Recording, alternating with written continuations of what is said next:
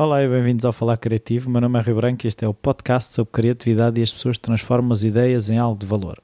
convidada esta semana é a Catarina Catarino e ela faz parte de um grupo que eu também faço parte no Facebook, em que, pelo que eu me apercebo, somos os únicos dois portugueses. E eu tive curiosidade de perceber o que é que ela fazia, eh, fui investigar e cheguei à conclusão que ela trabalha num assunto que eu acho interessante, que é a nutrição, movimento e a relação psicológica que também temos com a comida. Perguntei-lhe se ela estava disponível e ela disse que sim. Por isso foi uma conversa via Skype. Claro que não é a mesma coisa do que conversar pessoalmente, mas foi muito interessante. Até já.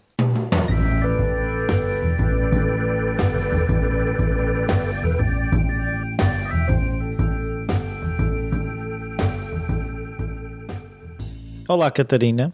Obrigado por esta oportunidade. Olá, bom dia. A, a primeira pergunta que eu faço sempre é de que forma que a criatividade estava presente na tua família uh, ou na tua infância, se havia artistas na família, hábitos culturais, ou se havia um familiar que era engenhocas, esse tipo de coisas. Por acaso é uma, é uma pergunta engraçada porque um, hum, apesar de eu não ter nada neste momento a ver com artes plásticas, eu venho de uma linhagem familiar do lado da minha mãe em que tanto a minha mãe como uh, vários dos irmãos dela seguiram uh, uma vertente de artes plásticas. Um, eu própria, em criança, adorava, pronto, desenhar e, e, e escrever, mas um, não só, lá está, a criatividade não se reflete apenas nas artes plásticas. Claro. O meu próprio pai sempre foi o verdadeiro engenhocas e ainda é um verdadeiro engenhocas, contudo. Um, e eu acho que sempre apanhei uh, essa, essa vertente de ambos. Um, no início com as artes, pronto, muito vocacionada para as artes e para as escritas, mas uh, acho que essa vertente sempre esteve presente em mim no sentido de se eu uh, desejo criar algo, seja em que campo for, eu tento arranjar a maneira de o fazer. Sim, é o problem solving, não é? É, é, exatamente. Essa capacidade da criatividade é muito isso, é a capacidade de resolver problemas, não é? Não é só desenhar ou pintar ou... Sim, sim, exatamente. É, às vezes é quase como um, ver o que é que temos à nossa volta, os instrumentos e compor uma colagem. Sim, usar os meios que temos à mão. É, é. Para atingir um objetivo. Então, e tu, quando eras pequenino, tinhas daquela coisa de sabias o que é que querias ser? Ah, eu, o meu sonho desde pequenino era ser professora, cabeleireira, bombeira, qualquer coisa desse género. Eu tive vários. Um, tive vários. E é engraçado que eu, de uma forma indireta, acabei por os fazer a quase todos. Um deles era ser astronauta. Esse não fiz. Ainda? Ainda. Mas uh, uma primeira coisa que eu disse quando era miúda era que eu queria ser bailarina. Uhum. E de facto tornei-me de uma forma muito indireta, apesar de só ter uh, começado a dançar uh, com 19 anos. Uh, mas tornei-me e tornei-me até, pronto, tornei-me bailarina profissional. Esse foi o meu primeiro sonho, queria ser professora. E é engraçado que meu, todo o meu percurso, até eu efetivamente depois me tornar professora de Pilates, um, foi, foi tudo menos nessa direção. Portanto, sim, tive alguns desejos. Então, e quando, quando tu escolheste logo essa carreira, de, ou seja, até aos 19 anos, o que é que tu andaste a fazer? Porque só te tornas dançarina aos, aos 19 anos? Estive, uh, estive envolvida com artes plásticas. Uh, depois, o meu, no 12 tive problema que muita gente tem, não consegui acabar a matemática e não consegui acabar o curso. E eu queria acabar o curso de qualquer maneira, e então a única hipótese que eu me lembrei é: vou tirar um curso de novo, profissional, que não tenha matemática. E por uma, por uma série de eventos, às vezes um bocado difíceis de explicar, porque foi mesmo uma, uma coincidência, fui fazer uma audição uh, e nessa audição estava. Estavam uma data de miúdas mais novas, todas vestidas como bailarinas, todas, todas uh, que já tinham feito dança, e eu não, ainda até hoje ainda não sei explicar como, passei na audição e acabei por tirar o tal curso profissional e enverdar por esse caminho. Então tentaste a dança só porque não tinha matemática, era quase isso? Ah, de certa maneira, de certa maneira, mas havia sempre aquela paixãozinha. Sim. Havia aquela paixãozinha e eu queria mesmo, era um lado de mim e é um dos motivos pelo qual eu dou hoje, hoje em dia dou uma parte do meu trabalho é muito ligado ao movimento, é porque era um lado de mim que eu não tinha desenvolvido, a minha ligação com o corpo. E eu acho que, de certa maneira, instintivamente, eu apercebi-me disso. E foi uma maneira de eu tentar equilibrar esse lado de mim que estava completamente subdesenvolvido. Sim. Então, e depois, quanto tempo é que foste dançarina? Ou bailarina, não sei. Durante, ao fim de, dos três anos, ganhei uma bolsa de estudo.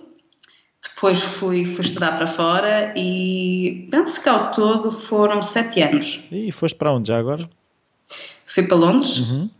e depois fui para a Áustria. E tiveste a trabalhar como uh, bailarina nesses sítios, foi isso? Estive a estudar é. e a trabalhar também. É. E já, e, é, mas estudavas dança ou já estavas a estudar outra coisa? Não, estava a estudar dança. Um, em Londres estava numa escola chamada Laban e depois em Salzburgo, uh, estive em Salzburgo numa escola de dança contemporânea chamada CID e ia fazendo as minhas performances aqui e ali também. Então, e, e, e depois disso, ou seja, porque é que a dança acabou?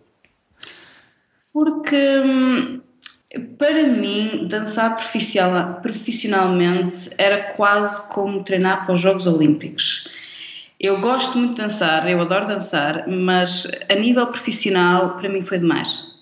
Era treinar de manhã à noite, às vezes 8 a 10 horas por dia, sempre fisicamente, é demasiado intenso. E acabei por sentir que toda, toda um, isto é uma expressão inglesa, o mindset, Sim. por trás disso era um bocado obsessivo. Ora, eu já tenho esse traço em mim. Já és obsessiva por natureza. Já, sou, tenho esse traço em mim por natureza, de, de, de, pronto, focar numa coisa e vai até, até conseguir.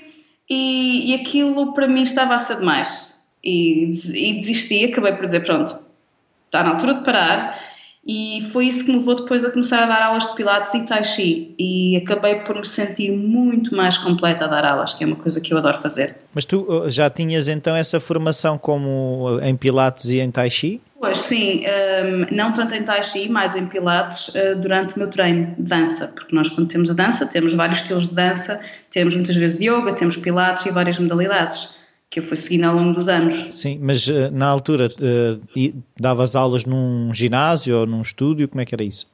Olha, eu comecei a dar Pilates em 2006, que foi sensivelmente na altura que eu deixei de dançar.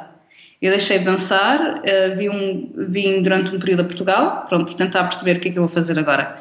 Entretanto, está, foi quando comecei a minha relação com o meu marido, na altura, e deixei-me ficar por Portugal um bocado a, a, pensar o que é que ia fazer. Foi também quando tirei o meu curso de Pilates e foi quando eu comecei a dar aulas. E, mas, e, mas já tinhas essa intenção de, de, ou seja, largar a dança e ter uma coisa que exigisse menos horas por dia, era isso? Um, não, eu fui, cada vez que eu mudei de país, por assim dizer, pôs-me sempre a questão, sempre me pus a questão, eu adoro isto, mas não sei se é exatamente este tipo de ambiente em que eu quero viver. Uhum. Uh, e isso aconteceu em vários períodos da minha vida, quando mudei de Portugal para Londres, depois de Londres para a Áustria, depois de novamente da Áustria para Portugal. Um, eventualmente voltei a sair. Foram aqueles períodos transitórios em que eu me pus sempre a questão, ok, quero voltar a tentar ou não? E voltei a tentar sempre, até o momento em que disse, pronto, já chega. Uh, vou manter isto como um hobby, vou utilizar e depois sinto que a dança foi uma grande uma grande, grande, grande mais-valia para tudo aquilo que eu faço com o movimento, porque me ajudou a entender movimento de uma perspectiva completamente diferente. Sim. Então agora vamos uh, perceber o que é que tu fazes. Ora bem, um, eu dou, pois, este depois é outro lado daquilo que eu faço. Eu dou aulas de movimento, eu chamo movimento, mas é com uma fundação muito base em Pilates e Tai Chi, especialmente Pilates, porque são as técnicas em que eu sou formada uh, para dar aulas, e Qigong. Um, e comecei mais recentemente, uh, no ano passado, em 2014, a conjugar isto com, com a minha experiência e treino também em nutrição e com especialmente em psicologia da nutrição uhum. ou psicologia de comer. Um, e o que eu faço é, eu dou, pronto, dou aulas locais aqui na Madeira, que é onde eu vivo neste momento, e dou também aulas via Skype para clientes internacionais. E há pessoas que escolhem enverdar apenas pela parte da nutrição, uhum. há pessoas que escolhem enverdar pela parte do movimento. Normalmente o que acontece é que eu naturalmente acabo por fundir ambos. Uhum. Porque quando eu estive só a dar uh, as aulas, minhas aulas de Pilates e Tai Chi, uh, que eu adorava e que adoro dar, chegou, cheguei a um ponto em que senti que não era suficiente para mim, porque muitas vezes as pessoas vinham ter comigo com X problemas e íamos trabalhando e realmente eu vi pequenos milagres às vezes a acontecer ao longo do tempo, mas depois chegas a um ponto em que precisas ter mais instrumentos. E eu percebi-me, até pelo meu próprio percurso pessoal, minha história pessoal com, com comida e saúde, uh, apercebi-me que precisava desses instrumentos, precisava de, de ter mais conhecimentos e certificações, claro, para conduzir as pessoas não só pela parte de movimento, mas pela parte dietética e pela parte da relação delas pessoal, psicológica e emocional para com o corpo delas, o que se aplica também ao movimento, e para com a comida. Uhum. É, é um bocado aquela coisa, nós somos o que comemos, é por aí? Nós somos aquilo que digerimos e como digerimos. Então, explica lá isso. Ora bem, uh, falando de uma perspectiva, de, de, uma, de um ponto de, de, uma perspectiva de comida, puramente de comida, nem tudo aquilo que a gente engole é digerido. Hum. E da mesma maneira, uh, não só os nossos corpos são diferentes, o meu corpo é diferente do teu, um, mas também o estado psicológico e emocional em que estamos altera completamente a maneira como digerimos. Um, até há um estudo que diz que entre, é que é, entre à volta de 40%, que é, que, é, que é uma quantidade bastante grande, à volta de 40% daquilo uh, do nosso poder digestivo vem de todo o processo, em inglês é chamada cephalic phase uh, uh, of digestion, porque é todo aquele processo de, de um, olhar, saborear, cheirar, de experienciar da refeição. 40% do poder digestivo vem daí. Ou seja, de, de, do pré-comer, é isso? Do pré-comer, mas também o durante comer. No teu estado de stress. Comes depressa e não sei o quê. Exatamente, exatamente. Isto é uma coisa que eu observo tanto nos meus clientes como observei, pronto, eh, lá está, o meu corpo é uma pequena antena. Observei comigo ao longo dos anos e eu vivei durante muitos anos com síndrome de intestino irritável, que é uma condição que cada vez mais nós estão a ter Uh, e que se. Uh, aliás, as pessoas chegavam a perguntar se eu estava grávida, porque eu ficava tão inchada, e era altamente desconfortável, porque dava-me dores. E hum, resolveu-se parcialmente com dieta, sim. sim, mudanças dietéticas e comidas às quais eu era intolerante, mas ele resolveu-se, após a dieta, sempre ficou ali um bocadinho que estava por resolver, e aquilo, a, a mudança fundamental para mim foi quando eu comecei a relaxar durante as refeições e a tomar, a levar, a tomar o dobro do tempo a comer. Porque o meu estado de stress diminuiu e logo a digestão começou a, começou a melhorar. Então, hoje em dia, se calhar, mais do que ah, a quantidade de celíacos estão a aumentar, ou uh, deixamos de comer isto, ou deixamos. É, é um bocado, vamos passar a sentar-nos à mesa com calma, ou seja, não pode ser só a comida em si, não é? Ah, sim. Sim isso, isso é que é uma.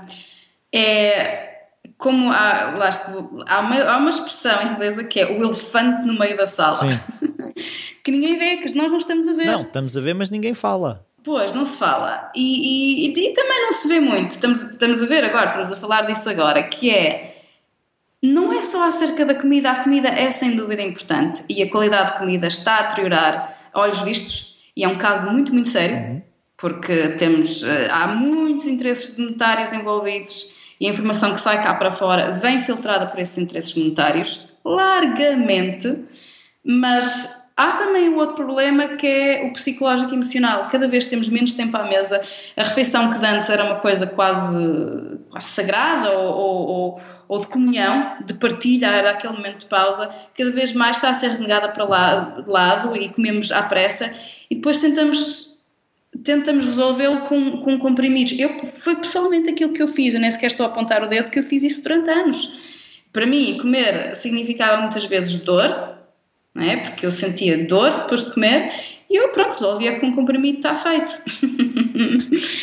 e, e não é assim, não é assim, porque a maneira como o nosso estado psicológico e emocional Uh, vai afetar. Aliás, eu quando trabalho com um cliente, eu raramente mudo algo a nível dietético antes de mudar ou de tentar guiar a pessoa a mudar a sua própria relação com a comida, com a refeição. Porque enquanto isso não estiver, eh, não digo tratado, mas melhorado, uhum. uh, os problemas digestivos vão continuar.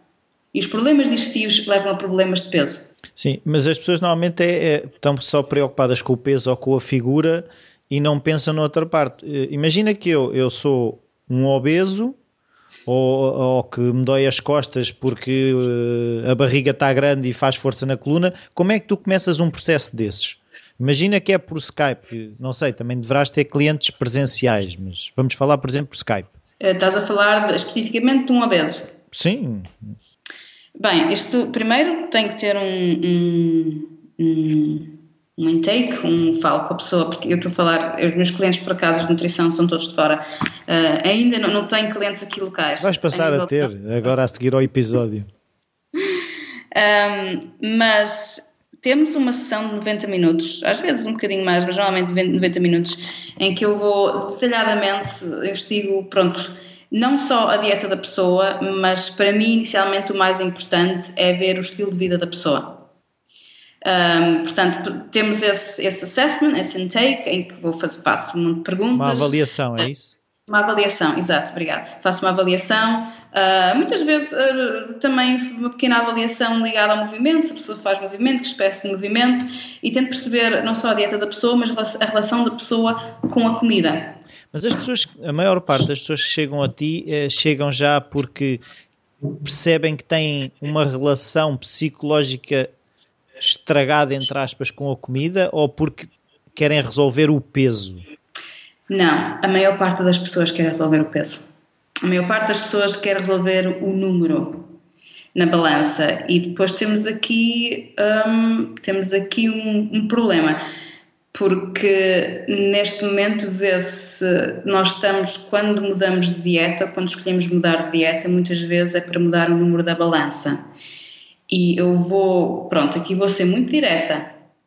Não há absolutamente nada, nem estudos nenhums que digam que uma pessoa deve pesar determinado peso. Sim, mas não dizem, ah, mas a, a, segundo a estrutura, os ossos e essas coisas assim? Sim, mas isso acho que em português nem lembro como é que se chama, o IBM, não é? Body, ma, ma, body Sim, é, o índice de massa corporal. Exato. Mesmo esse índice de massa corporal não toma em consideração o peso dos ossos, sequer, nem dos órgãos. Um, por exemplo, o meu marido tem sensivelmente a minha figura. Sensivelmente é mais alto, mas tem sensivelmente a minha figura. Segundo o índice de massa corporal, eu estou abaixo do peso, bastante abaixo do peso, sempre estive. Segundo o índice de massa corporal, ele é obeso. Hum. Ele tem a minha figura sensivelmente, é mais alto. Portanto, não, não é, e, e, e não é, não é um, um, Eu não me sigo por essa tabela. Já tive eh, bastante experiência com, com clientes para perceber que não, não é uma coisa que eu me queira guiar. É, dá, dá para ter uma noção vaga, principalmente se não tenho um cliente presencial. Uhum. Bastante vaga de onde é que a pessoa poderá estar, mas não me rejo por ela. Mas não é um choque para as pessoas perceberem que afinal não é uma questão puramente de comida, ou seja, é que tu de repente confrontas a pessoa com não, há aí um problema psicológico que causa um problema de peso. Hum, as pessoas não se assustam? Um, eu tenho tido um, diversos tipos de reações. Um, quando comecei a fazer este trabalho, eu estava um bocado à espera de que as pessoas se assustassem, mas fiquei surpreendida com o nível de, de resposta positiva, porque as pessoas há muita gente que se calhar nunca pensou nisto desta maneira, mas que se consegue, consegue identificar. No fundo, no fundo. É, conseguem reconhecer que, que há ali uma ponta de verdade. Mas também tem aquele tipo de pessoas que reagem de uma forma muito forte negativa por oposição, que eu, eu, eu percebo porque eu se calhar aqui há uns anos também já fui assim. Uhum. Para mim era tudo muito pão, pão, queijo, queijo, preto e branco. E, e não, não, agora estava aqui a pensar, não achas que muitas vezes a relação que temos com a comida é quase como a relação de um tóxico-dependente? Ou seja, não querer muitas vezes também admitir que há um, aquilo é um problema? Um, é sim, é diferente. Eu gosto de pensar nas coisas, na, na comida de maneira diferente, porque quando nós pomos a comida como um problema, nós estamos a criar uma relação com a comida destrutiva. em geral. Um, e uma das coisas que eu mais vejo uh, em relação à comida é as pessoas porem a comida como um inimigo. Sim. Esta comida tem muita gordura, é má. Esta comida tem muito isto, é má. Comida má, comida má. E isto lentamente, gradualmente, vai criando uma resposta interna de resistência uhum. e de stress para com a comida. Cada vez mais se vê isso. É quase como as comidas boas e as comidas más, as comidas proibidas e as comidas não proibidas. Uh, e, e, acabamos, e isto está muitas vezes é a raiz de, de, de, dos nossos problemas com a própria comida. E isto vai parecer um bocado, estar a esticar um bocado a questão, mas eu acho que não, que é uh, essa reação interna de stress altera a digestão e pode ser stress com a, nossa própria relação com a comida, de género, estou a comer isto, epá, isto vai-me fazer gorda, isto vai-me fazer isto, vai-me fazer aquilo. Altera a nossa digestão, altera o nosso metabolismo e altera o peso. Está tudo ligado. Os teus clientes têm uma idade, como é que eu dizer, uma faixa etária, uh, como é que eu dizer, muito uh, restrita ou tens pessoas muito novas, pessoas mais velhas? Uh, varia entre os 20 e tal e, e os. Um, por acaso tem tido a nível de nutrição, tem sido mais entre 20 e tal e 60. A nível de movimento já tive. Um, a mais nova tinha 14 e a mais velha devia estar nos seus 90. Uau!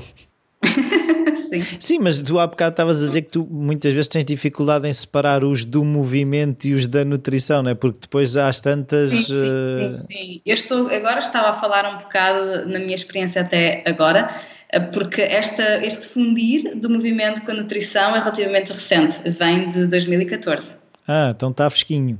Está, está, este fundir está, está mesmo assim. então agora eu queria perceber é por que razão é que tu decidiste ter o site em inglês, uh, apostar no fundo num, num, mercado mais global e, e fazer as coisas através de Skype?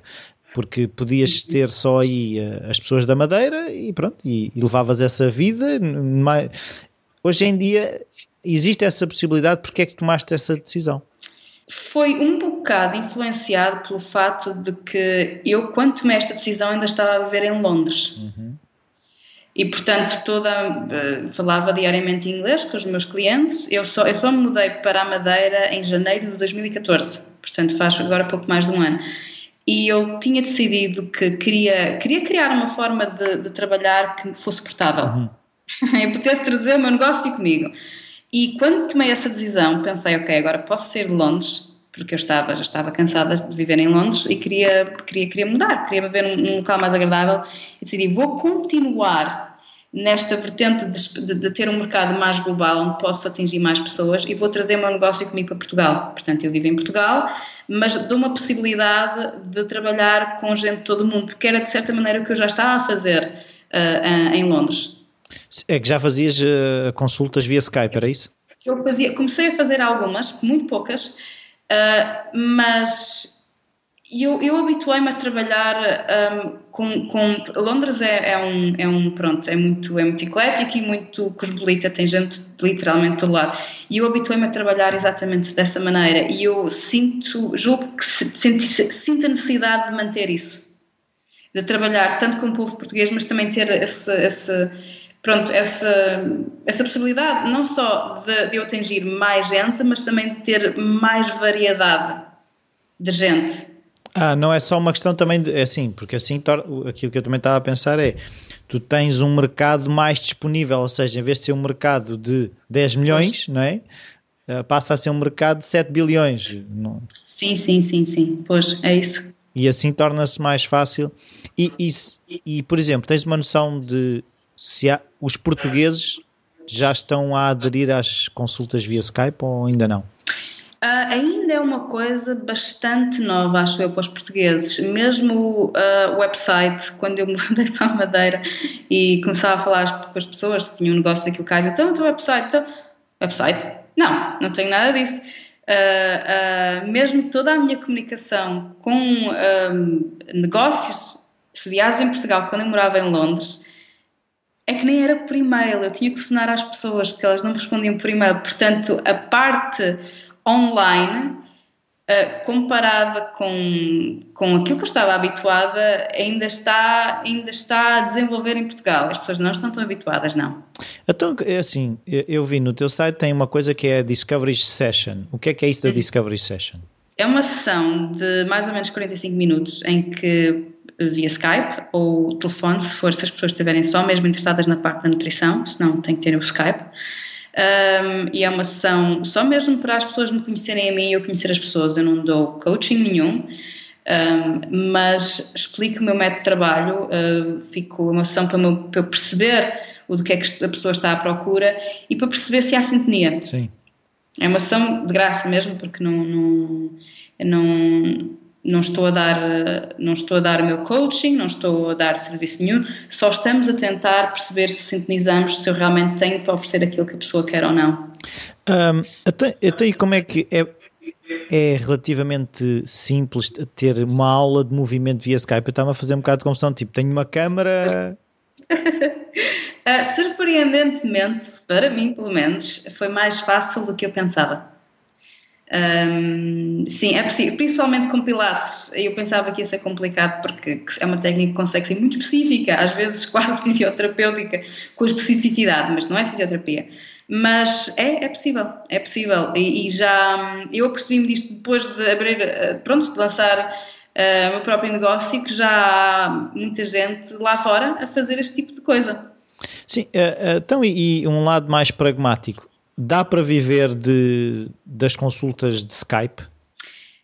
Ora, isto ainda está no início para mim, uhum. né? que início, quer dizer, tem, tem cerca de um ano, mas dá, dá, dá para viver.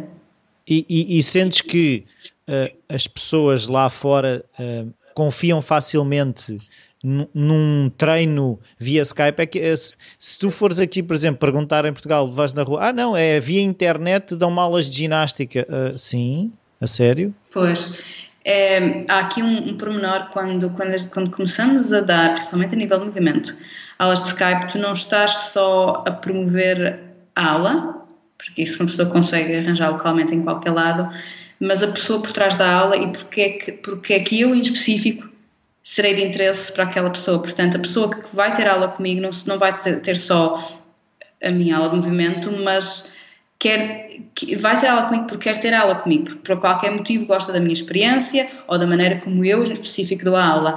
E há pessoas também que preferem Skype porque não têm que se deslocar. Sim. Podem tê-la em casa. Sim, e, e sim, e, e, acaba por ser se calhar mais fácil de gerir do que a deslocação até ao ginásio e... Sim, sim. Sim, e, e, pronto, é uma aula pessoal, é uma aula personalizada também. Sim, sim. Uh, tu tens o blog onde escreves, como é, que, como é que tu escolhes os temas para os artigos, como é que tu escreves os artigos, esse tipo de coisas? Uh, por acaso é um bom lembrete porque eu tenho que voltar, ele parou agora durante um ou dois meses, mas eu às vezes sento-me em frente ao meu computador e ponho-me a pensar em temas uh, que gostaria de escrever e pronto, mando alguns temas, escrevo, salvo-os no meu Evernote. um, e quando estou, tenho duas maneiras de escrever o blog. Ou vou a um dos temas que me sugeri a mim mesma e desenvolvo a partir daí, ou escrevo acerca daquilo que, estou, que está a passar uh, comigo ou com, com, com, com alguém ou de um evento que me suscita algum tipo de, de, de ideia e parto parte daí. E demoras muito a escrever ou é uma coisa quando te sentas para escrever aquilo? Escrever o, o, o primeiro rascunho é um instante, mas depois editá-lo. porque eu também estou a escrever em inglês e, e, e, agora que mudei para Portugal fiquei um bocado mais confundida porque nem o meu português, a gramática portuguesa está boa, nem a minha gramática inglesa está boa, mas demora-me um pedaço a editar. Uh, uh, pode demorar, pode, já tive um blog em que demorei duas horas a fazer, já tive um blog, tive dois dias naquilo. mas que implica pesquisa, é isso? Ou não? Não, não, porque não é o tipo de blogs que eu escrevo. Não é esse tipo de blogs fatuais. Fundamentado uh, com o estudo, não sei o quê. Com estudos, sim, não é, não é o meu estilo. Uh, não que não gosto de ler, mas não é o meu estilo. Mas porque, porque às vezes para. Eu por acaso li isto de uma pessoa, um, uma copywriter, e ela dizia, e eu concordo, às vezes para, para eu encontrar a minha voz quando estou a escrever, um, tenho que editar não sei quantas vezes. E realmente é verdade. Porque a primeira coisa que sai à cabeça quando voltas a ler, é pá, realmente é isto. Não é bem? E vais refinando, vais refinando e vais limpando, vais tirando as palavras, porque normalmente aquilo que acontece a gente escreve e tem o dobro das palavras em excesso. Uh, uh, vais limpando, vais refinando e vais chegando exatamente àquilo que queres dizer, da maneira como queres dizer. Porque é importante, porque atinges as, as pessoas de maneira completamente diferente. Sim, há, há, alguns escritores que dizem que mais importante do que escrever é o reescrever, o editar, o deitar fora. De, mais do que escrever 500 palavras por dia, quantas é que deitaste fora? Pois, eu acabei por fazer isso não porque, muito sinceramente, não porque eu tivesse aprendido a fazer assim, mas foi naturalmente, pronto, foi uma, foi, organicamente fui, fui desenvolvendo assim a, a, a minha escrita. Então explica-me lá agora, estás a organizar um retiro de pilates, um, uhum. isso está mais, tens estado a focar mais a, a divulgação no estrangeiro, também tens divulgado em Portugal, como é que tens feito isso? Para este não, tenho divulgado no estrangeiro porque as aulas vão ser dadas em inglês e hum, eu queria também voltar a entrar em contato com a clientela que eu deixei em Londres, uh, que eram os meus alunos de Pilates, uh, e alguns por acaso vêm a esse retiro. Uh, foi uma maneira, olha, surgiu assim por acaso, para ser sincera, eu recebi um e-mail este janeiro a dizer então, de uma aluna que eu já não via há mais de um ano, que estava em Londres, então, quando é que ouvimos algo de ti? E eu decidi, pronto, vou tentar montar isto e, e, montei um bocado para eles e pensei, oh, por que não estender isto para fora? E comecei para fora, uh, para outros países uh, que, de língua inglesa e, e, foi mesmo a partir daí.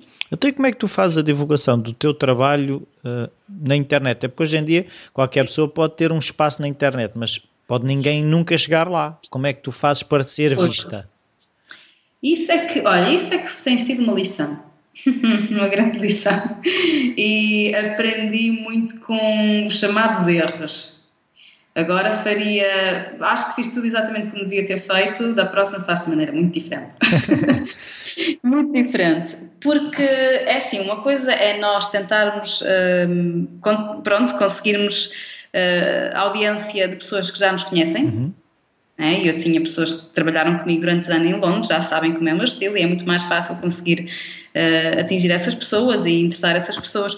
Outra coisa é criar um retiro é? num sítio que pode ser uh, fabuloso, e eu pessoalmente considero fabuloso, mas as pessoas não me conhecem e tentar atingir essas pessoas. E uma coisa que eu não pensei na altura é quanto tempo leva a desenvolver essa relação com um público que não me conhece. Uhum. Uh, e portanto eu lancei a promoção maioritariamente usando o Facebook, tudo de graça, não, não, não, não tentei os Facebook Ads, tudo de graça. Um, foi começar a tentar promover os meus serviços via Facebook, escrevi também um, um e-book que também ajudou às pessoas conhecerem o meu trabalho, o meu estilo, a maneira, a minha filosofia. Mas escreveste esse e-book e puseste-o em algum sítio ou está no teu site? Está, está nos meus sites, ah. está no, site dos retiros mesmo. É, é uh, as pessoas basicamente uh, fazem um opt-in e recebem o meu uhum. uh, recebem o meu e-book, que é uma maneira também de acabarmos por estabelecer a relação. A partir do momento em que elas fazem opt-in, acabam por estar na minha lista, se não querem estar na minha lista. Unsubscribe? É unsubscribe, exatamente mas entretanto recebem o livro, veem um bocado qual é a minha filosofia, como é que eu trabalho. E eu fiz o livro também a pensar: espera lá, isto não é bem assim, não é do género. Eu faço um anúncio e tenho ali.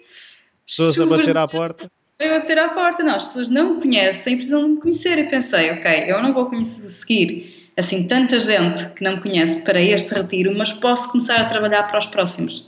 E foi nessa perspectiva que eu criei o e-book. Então, e tu estabeleceste um objetivo do número de pessoas para esse retiro ou vou fazer com as que vierem? Como é que, isso, como é, como é que foi a estruturar um retiro? Pois, eu uh, tô, como vivo no sítio onde, onde estou a dar o retiro, uh, acabei por dizer, por dizer a mim mesma, olha... É o que for. É uma experiência, contando que seja mais do que uma pessoa, eu dou. porque, porque eu, quando comecei a dar aulas de Pilates em Londres, eu comecei com uma aula e uma pessoa. E acabei sete anos depois com 25 aulas eh, e cheias e, e, e, não dava mais, porque não, fisicamente não podia dar mais, e eu percebo o valor de começar por algum lado. A gente tem que começar por algum lado. E foi essa uma aula, uma pessoa, durante dois meses, foi crescendo. crescendo e crescendo para duas, três, quatro aulas cheias. E, e... Mas como é, como é que. É, é, isto deve, aqui é uma coisa, uma, uma, se calhar é mais uma questão minha, mas como é que não se deita a toalha ao chão de andar não sei quantos meses a dar aulas a uma pessoa? Bom, eu sou muito persistente. uh, eu sou muito persistente e, e, eu tenho a tendência, não sei se é pronto, se é um traço de personalidade ou não, mas eu tenho a tendência, eu, era um bocado aquilo que estávamos a falar há bocado, que tem a ver com a criatividade. Se eu acredito que uma coisa pode acontecer, para mim é uma questão de, de perceber como. E muitas vezes bato na mesma estratégia durante demasiado tempo até mudar de estratégia, mas acaba, da minha experiência, acaba por acontecer. Uhum. Pode ser frustrante, um, para mim, começar com aquela mala em Londres, aqui para, já quase há uma década, foi bastante frustrante. eu precisava de dinheiro, mas, mas pronto. Tive várias coisas na minha vida que me deram, olha, um exemplo, a dança. Eu comecei com 19 anos, nunca tinha feito dança na vida.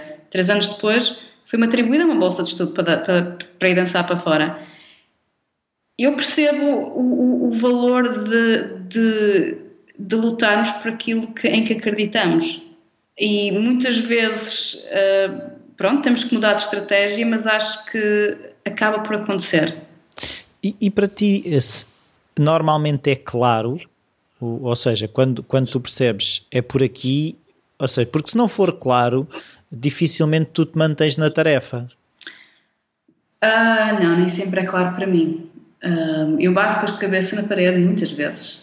Uh, muitas vezes, já caí tantas, já me espetei tantas vezes e, e, e então desde 2014 em que eu trans, transitei para o negócio online, eu acho que me espetei mais vezes juntas do que me espetei nos, nos 34 anos de vida que tenho para trás. Foi porque é tudo novo e, e a brincar, a brincar, uh, na escola, no tempo em que eu fui para a escola, não se dava computadores, não se dava nada disto, isto é tudo novo. Para mim foi então, tudo novo. Como é que tens aprendido? Uh, por mim, fiz alguns cursos também uh, e, e, alguns dos cursos deram coisas boas e outras coisas não tão boas, desviaram um bocado também daquilo que eu queria. Uh, comecei também a criar mais conexões com pessoas, pronto, via online e a fazer perguntas e a, e a, a estabelecer certos laços e pronto, muito por mim também. É uma coisa que eu queria perceber é, tu consideras-te uma fast learner? É que eh, parece-me que sim. Por acaso não, não considero uma fast learner. Então é o quê? É o todos os dias fazer qualquer coisa? É um bocado. Nem é que eu tenha isso como filosofia conscientemente. É lá está, eu sou é muito perseverante. Um, Isso não vem um bocado também da, como é que eu dizer, da, do treino de, da dança, porque tentar uma coisa, um passo ou não sei o quê, e repete, e repete, e repete. Um, já, já vem um bocado de, de antes. Nem, nem estou a dizer isto com orgulho, porque é um traço que já me vou espetar muitas vezes, porque eu, porque eu enveredo por um caminho errado e espeto, mas tem, tem, sério, espeto-me e continuo a espetar. Sim. Mas pronto, é assim que se vai aprendendo. Uh, eu, não, por acaso, não me considero uma fast learner. Uh, aliás, uh, eu tenho um irmão mais velho e a minha mãe diz-me que quando eu nasci, ela pensava que eu tinha uma deficiência mental, porque eu demorei quase o dobro do tempo do meu irmão a falar e a fazer as coisas, mas quando fazia, fazia tudo perfeitinho. e eu noto esse padrão na minha vida. Fica a cozinhar enlumbrando lá dentro. Fica a cozinhar, é, é fica a cozinhar até sair para fora. Ah, não vais fazendo, é uma coisa que fica ali quase parada a, a digerir, é, é uma digestão? Eu, eu vou tentar, olha, por acaso se calhar é uma boa palavra para definir isso, eu vou, eu vou tentando fazer, ou eu tenho a ilusão que estou a fazer. Já tive feedback, já, já tive imenso feedback na minha vida de pessoas a dizer, mas não estás a fazer nada. E eu pensava, bola, eu estou aqui a trabalhar que nem uma louca. mas no fundo, se calhar, não estou a fazer como as pessoas estão à espera que eu faça, estou realmente a digerir as coisas. Uh, eu tive, por acaso, estive recentemente a ler um livro por uma pessoa que acho que até tem ascendência portuguesa, chamada Mona Lisa Schultz, e que se chama The New Feminine Brain. Uhum. E ela falava exatamente dessa característica um, cerebral, nós aprendemos de maneira diferente. E, e eu identifico-me um bocado com o que ela diz, que é, eu para mim, eu tenho que ter a perspectiva completa antes de tomar a ação. Tens que saber para onde é que vais. De certa maneira, sim. Por isso é que eu estava a perguntar se, é, se o caminho era claro, porque é, é isso, eu acho que não é só as mulheres, mas uh, é mais fácil, se tu souberes para onde é que vais, pôr energia para, para te pôres a caminho. Pois, já estou, pois, pondo nessa perspectiva, eu sei para onde quero ir. Uhum. Sei mais ou menos, não me ponho Sim, aqui coisas claro. mas, Não sabes os botões todos, mas... Não sei os botões todos, não, mas sei, ok, eu quero ir para ali. E vou tentando ir. Tento me situar onde estou, é como um mapa, porque eu posso querer ir eh, para, para, para Porto, uhum. mas se não tenho um mapa a dizer onde é que eu estou, não, não vale a pena. Portanto, tento me situar e depois vou, pronto, às vezes um bocado às cegas, outras vezes menos às cegas, vou andando. Mas tu fazes esse, esse como é que eu dizer, esse, esse reconhecimento, essa avaliação diariamente, tipo, eu estou aqui, quero ir para ali. Como é que vou este hoje, hoje, como é, ou seja, que jornada é que eu faço hoje? Olha, isso por acaso é uma, é uma, é uma pergunta interessante porque foi, eu tenho, foi uma coisa com a qual eu joguei muito no último ano Uh, eu até, até agora costumava fazer esses pontos de situação assim, de vez em quando, que me dava na cabeça, em, em transições na minha vida, por exemplo. Agora, como estou a fazer desde 2014, lá está, do início de 2014, como transitei para uma coisa que para mim era bastante nova, né, o mundo online, acabo por fazer esses pontos de situação muito frequente, semanalmente, às vezes diariamente. E tens visto diferença? Não a nível de resultados, mas a nível de. Qual é a palavra? Um, cada entendimento interno de, daquilo que eu quero uhum. e de quem eu sou. Uhum. Não tanto a nível de resultados, se calhar ainda, né? Uhum. se calhar vou ver, mas a nível um bocado de me tentar definir Sim. como profissional e como pessoa neste meio. Sim, é um bocado centrar-te, é isso, né? Centrar-te em ti e perceber pois. que estou aí para ali à minha velocidade, é isso? É um bocado isso, é, é perceber para onde, e que velocidade é que eu quero adoptar, que velocidade é que eu tenho adoptado. Porque a gente e qual é que é uma velocidade sustentável para ti, se calhar é isso, não? Exatamente, exatamente. Qual a velocidade que eu quero adotar e qual o caminho. Quero mudar de caminho, quero manter. Até quando começa a dar a pressa? Que é muito frequente. Uh, isso por acaso tem sido das maiores lições, porque eu quanto mais depressa quero ir, mais devagar vou. Uh, e foi, é uma coisa interessante, porque uma das coisas que eu mais aprendi a dar aulas de Pilates, uh, por observação, foi uma das coisas que eu fiz muitas vezes, naturalmente, eu a começar a dançar aos 19 anos, pensava, epá, eu tenho que tudo. Compensar o que está para trás. Compensar, exatamente. E pronto, por, por um lado consegui alguma coisa com isso, por outro lado atrasava-me cada vez mais porque era treino em excesso. E direcionado, pronto, sem direção, quase. E eu vi, e acabei por me perceber isso, a dar aulas e a observar como isso faz um bocado parte da natureza humana, ver as pessoas também a reagir assim. E quando estás de fora a observar, tu consegues mesmo ver isso claramente, consegues ver o quanto nos estamos a atrasar ao tentar ir mais rápido. Acabas por patinar, não é?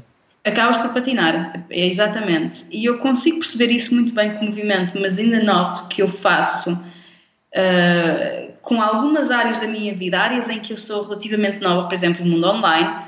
Quando vem uma área nova na minha vida, eu continuo a tentar, inicialmente, a tentar forçar. Fazer o... É, forçar. Forçar. E depois uh, rebenta. E depois, dá bronca. Uh, depois, uh, eu tive, já tive uma experiência por qual agradeço que foi um esgotamento, uh, que foi eu vou voltar a Portugal, foi um esgotamento físico e nervoso, foi que me pôs seis meses sem trabalhar e consigo começar a reconhecer mais rapidamente os sinais de epá, estás a fazer demais.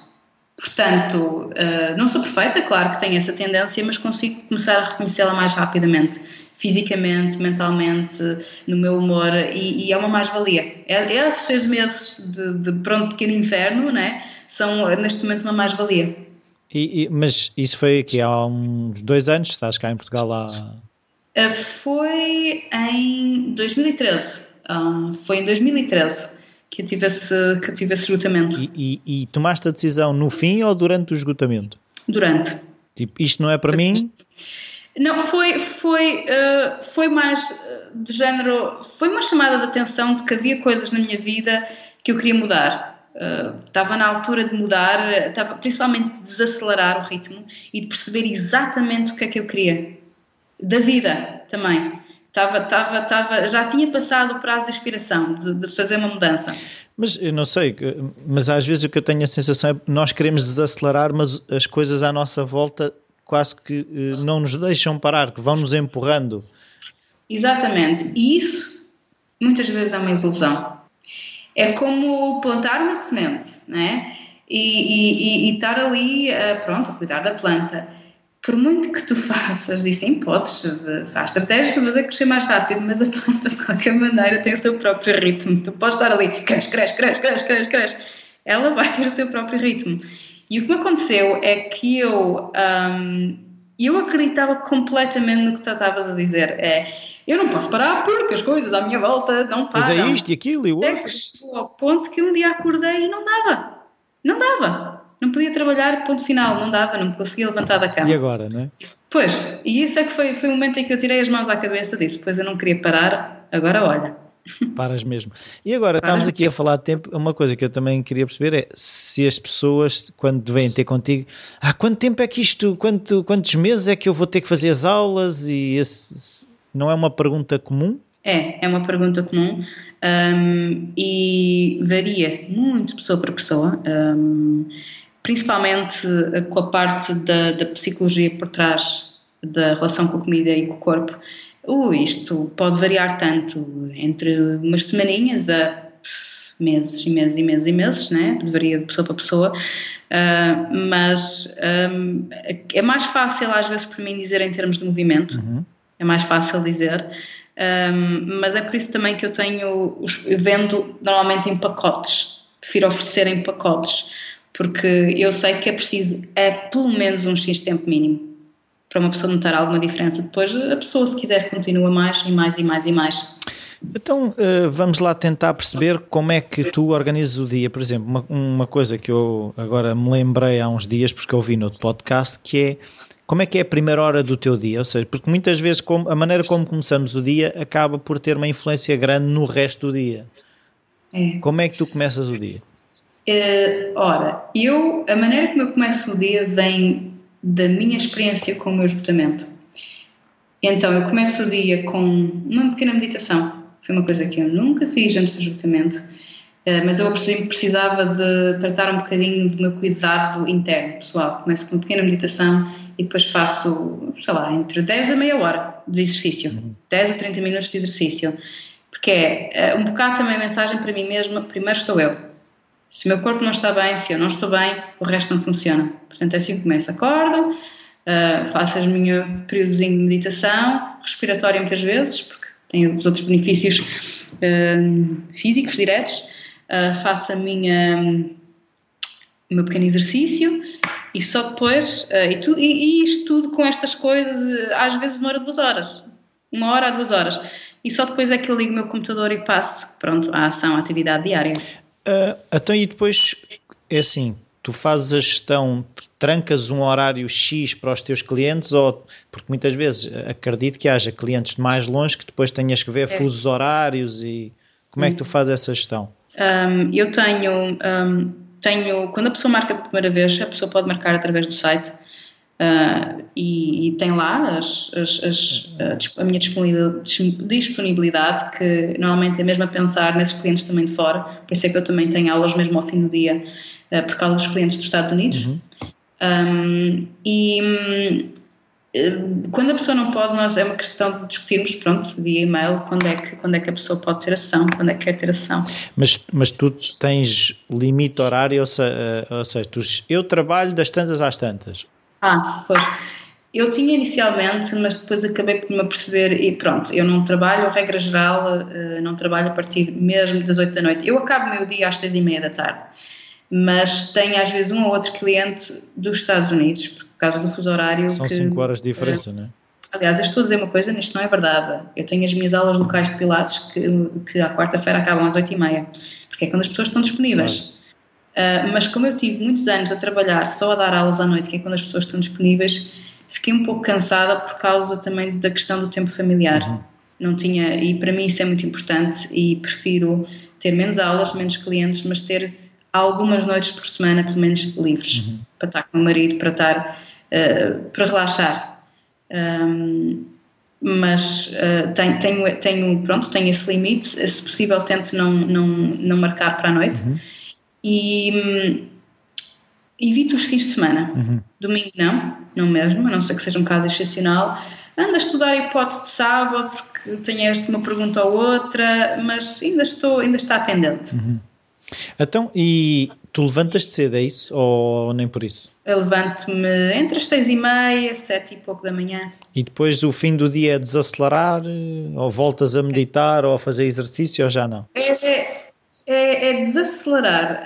Um, tem sido, lá está, para ser sincera, muito daquilo que eu faço, apesar de já, já se terem passado dois anos quase, vem ainda um bocado daquilo que eu passei no meu esgotamento. Então, ainda todas estas técnicas de desacelerar foi aquilo que me ajudou na altura a cooperar. Eu não sabia para onde virar, os médicos não sabiam o que fazer comigo e eu tive que, arranjar, tive que me arranjar, literalmente. E vem um bocado ainda daí. Um, eu cada vez sinto menos necessidade à noite de ter aquele tempo estendido para desacelerar, porque já não estou onde estava, mas, mas ainda gosto de me dar esse tempinho para desacelerar. Uhum. Uh, então, agora eu também queria perceber. Que conselhos é que tu achas que podes dar uh, a muitos dos criativos que ouvem o podcast, que estão aceleradíssimos, que têm que ter ideias quase à força, que têm que trabalhar das 10 da manhã às 10 da noite? Pois, isto é uma coisa que eu digo também a mim. E tem sido para aí, não, ainda julgo que ainda não aprendi completamente, se calhar vou estar a aprender isto para o resto da vida, mas é uma coisa que está um bocadinho melhor, que é se eu parar um, não posso parar porque tudo à minha volta anda. Dentro de um certo contexto, sim, é verdade, não é? Mas dentro do contexto em que normalmente usamos, é um, é um mito.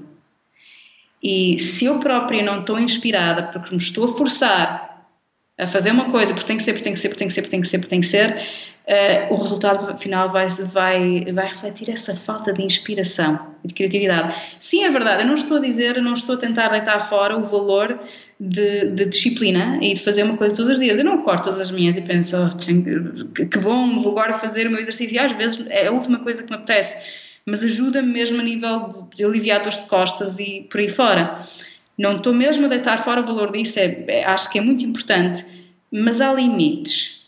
Há limites e darmos a oportunidade de abrir a janela, abrir a porta, ir um bocadinho lá fora, de libertar a mente daquilo que estamos a fazer, de fazer uma coisa diferente, de desacelerar, principalmente quando estamos a ter sinais e o corpo dá sinais, ele dá sinais, é muito importante, não só para o bem-estar pessoal, mas eh, psicológico, mas eh, mesmo a nível de trabalho. Sim, e agora estava-me a lembrar uma coisa que falámos outro dia, uh, que foi a questão de, de, depois andarmos a compensar com a comida os sinais que o organismo vai dando. Ah, sem dúvida. E, e, muitas vezes, tipo, quando paramos é para ir atafolhar com um bolo cheio de creme. É, é, sem dúvida. Há outros comportamentos, não é? A televisão, há, cigarrinho. Há, há, cigarro também. Mas a comida é um. e está cada vez a tornar-se mais, né? e há uma terminologia por aí fora. Uh, de, eu estou mais familiarizada com ela em inglês, emotional eating, binge eating, overeating, por aí fora, e está-se a tornar até um problema um bocadinho um bocadinho sério, um bocado sério. Mas é e, é mais comportamental do que de comida, não é? É, oh, sem dúvida. É verdade que há uma grande componente de comida, que a partir do momento em que a comida perde qualidade nutritiva, o corpo precisa de mais comida para, para ter. Claro. Para ter, né? E a comida está a perder uh, passos largos de qualidade nutritiva e nós estamos a, também a tender a comer cada vez pior. Mas há uma componente psicológica e emocional um, muito, muito, muito, muito forte. Ou seja, para emagrecer é desacelerar? uh, curiosamente. Uh, Ou é ir ao ginásio das 9 às 10 da noite? Não, não, e, e, posso dizer que eu já tive de clientes a ganhar peso e não é peso muscular, é peso de gordura, ah, de gordura por, por fazerem mais exercício, porque põe o corpo num estado de stress. Nós não podemos, por muito que temos, não podemos enganar a biologia. Não podemos. A gente tenta, Ai, quanto mais fizer, mais calorias perco, mas o corpo não é uma máquina de calcular. Se o corpo está em stress, o metabolismo muda. E quando o metabolismo muda, queimamos calorias de maneira diferente, utilizamos as calorias de maneira diferente. E quando estamos no, no estado de relaxamento, aliás, porque é que Quando estamos naquele estado de. Deixa-me pôr isto de outra maneira. Não é possível digerir uhum. bem num estado de stress. Impossível. Por isso é que há aqueles casos das pessoas uh, nos trazem imenso de stress de perderem o controle uh, dos intestinos uhum. ou de vomitarem. Porque toda a energia tem que ir para, para a periferia, para os, para, para os braços e para as pernas. O sangue uh, deixa é, de ir para o aparelho digestivo? Deixa de ir para os órgãos internos para, para criar, para criar uh, moção para nos permitir correr. O fight or é, flight. Fight or flight, exatamente. É, é, estamos, estamos construídos dessa maneira. Por muito que a gente tente enganar o corpo, é assim que ele funciona e, e ponto final. Ou seja, Neste o caso, comer sim. a correr é das piores coisas. Comer a correr no sentido de, ah, vou é. só ali comer qualquer coisa abaixo em 5 minutos e volto já. É, para quem está com problemas digestivos, de saúde e de peso, é. É, e, mas é também uma das coisas, isto digo para os ouvintes que digam, mas é tão difícil desacelerar, é difícil. Estou mesmo aqui a validar, porque nós estamos numa cultura que pede pressa, pressa, pressa. É difícil desacelerar. É difícil desacelerar por causa disso e é difícil desacelerar porque também muitos de nós estamos acelerados para tentar abafar certas coisas que se passam aqui dentro. Uhum. E quando desaceleramos, de repente essas coisas começam a emergir. E assusta-nos. E assusta, mas é um processo necessário. Então, agora para fechar, eu gostava de que recomendasses um livro ou, ou, ou um livro que tenhas oferecido bastante. Epá, isso é, é, é, que é um problema porque os meus livros são todos em inglês. Mas isso não é problema. Mas, Pode ser que Há haja um versões em português. Sim, sim, sim. Há um livro que, pronto, é de uma das pessoas com quem eu estudei, um, que se chama. Qual deles é que eu recomendaria? Vou dizer os dois, pronto. É de Mark David. Mark David. É. Uh, o primeiro julgo que, se, julgo que se chama Nourishing Wisdom. Uhum e o outro chama-se Slow Down Diet. Slow Down Diet, ok. É. é. Ou seja, vamos ter que abrandar e comer melhor, não é? Sim. Não sei se queres dizer mais alguma coisa. Um, não. Não queres convidar mais pessoas, que é para o retiro não serem só duas ou três. Ah, pois, quantos retiros? Uh, e, e, é uma, pronto, é uma plano abrir uh, agora e tenho estado, tive recentemente no Porto Santo também, uh, uh, por um convite muito gentil do hotel de Vila Baleira, que, que eu adorei. Um, e tô, tenho em vista abrir, se calhar não neste ano, talvez no final deste ano e também para o próximo ano, porque no fundo eu estou na Madeira, que tem um clima muito bom ao longo do ano, e estou a pensar abrir retiros de pilates e fundir eventualmente com toda esta parte da psicologia do comer, portanto ter aulas de pilares de manhã e à noite e durante o dia opcionais, conversas e sessões até privadas uh, uh, uh, a envolver, pronto, tudo aquilo que tivemos a falar relativo, relativo à comida, nutrição. Um, e estou a pensar abri-los agora para o público português, portanto tudo falado em português, aqui na Madeira e no Porto Santo. Boa, e as pessoas agora também vão começar a seguir o teu site e começar a receber essas. Eu estava. Sim, depois ficam lá com o e-book e pronto. Sim, sim, sim. Muito obrigado, Catarina. Obrigada. Até eu. à próxima. Até à próxima.